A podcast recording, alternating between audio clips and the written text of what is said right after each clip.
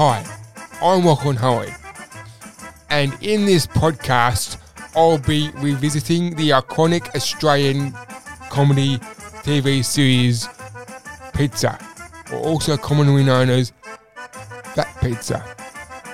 But first, how did it all start? Created by Paulie Fenech, the season premiered on SBS on the 24th of April 2000, where it aired for its first five seasons between 2000 and 2007 before moving to Seven Mate for its sixth and seventh seasons in 2019 and 2021. The series also had a spin off feature length film, Fat Pizza, released in 2003, and a best of highlights video and DVD that featured previously unreleased footage and a school's expose released in 2004. I'll be touching on these throughout the podcast. In addition to this, a theatre show entitled Fat Pizza, starring several characters from the show, toured the Australian East Coast in the 2000s. In 2014, the storyline of the series was combined with that of Housos to create the motion picture Fat Pizza vs. Housos. The film was shown in Australian cinemas on the 27th of November 2014. Through some ironic and self conscious references, pizza involves themes of ethnicity and stereotypes similar to Acropolis Now. Cars, sex, illicit drugs, and violence to produce its dark humour.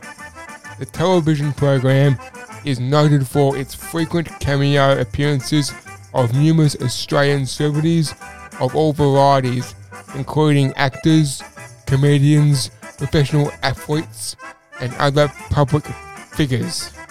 In season 1, episode 1, we are introduced to our main characters. Paulie Falzoni, Paul Fenech, a veteran pizza deliverer, Sleek the elite Paul Saliki Nakad, a first time pizza deliverer who wants to be a rap star, Sleekism, outside of his new pizza career. Bobo Gigliotti, Johnny Boxer, the sexually frustrated owner of the Fat Pizza Pizzeria. Bobo, at 40, still lives at home with Mama Gigliotti, played by Maria Venuti. Claudia McPherson, Annalise Braakensiek, is a supermodel who also appears in this episode in a take off on supermodels and celebrity. Welcome back, and joining me now, Australian supermodel Claudia McPherson.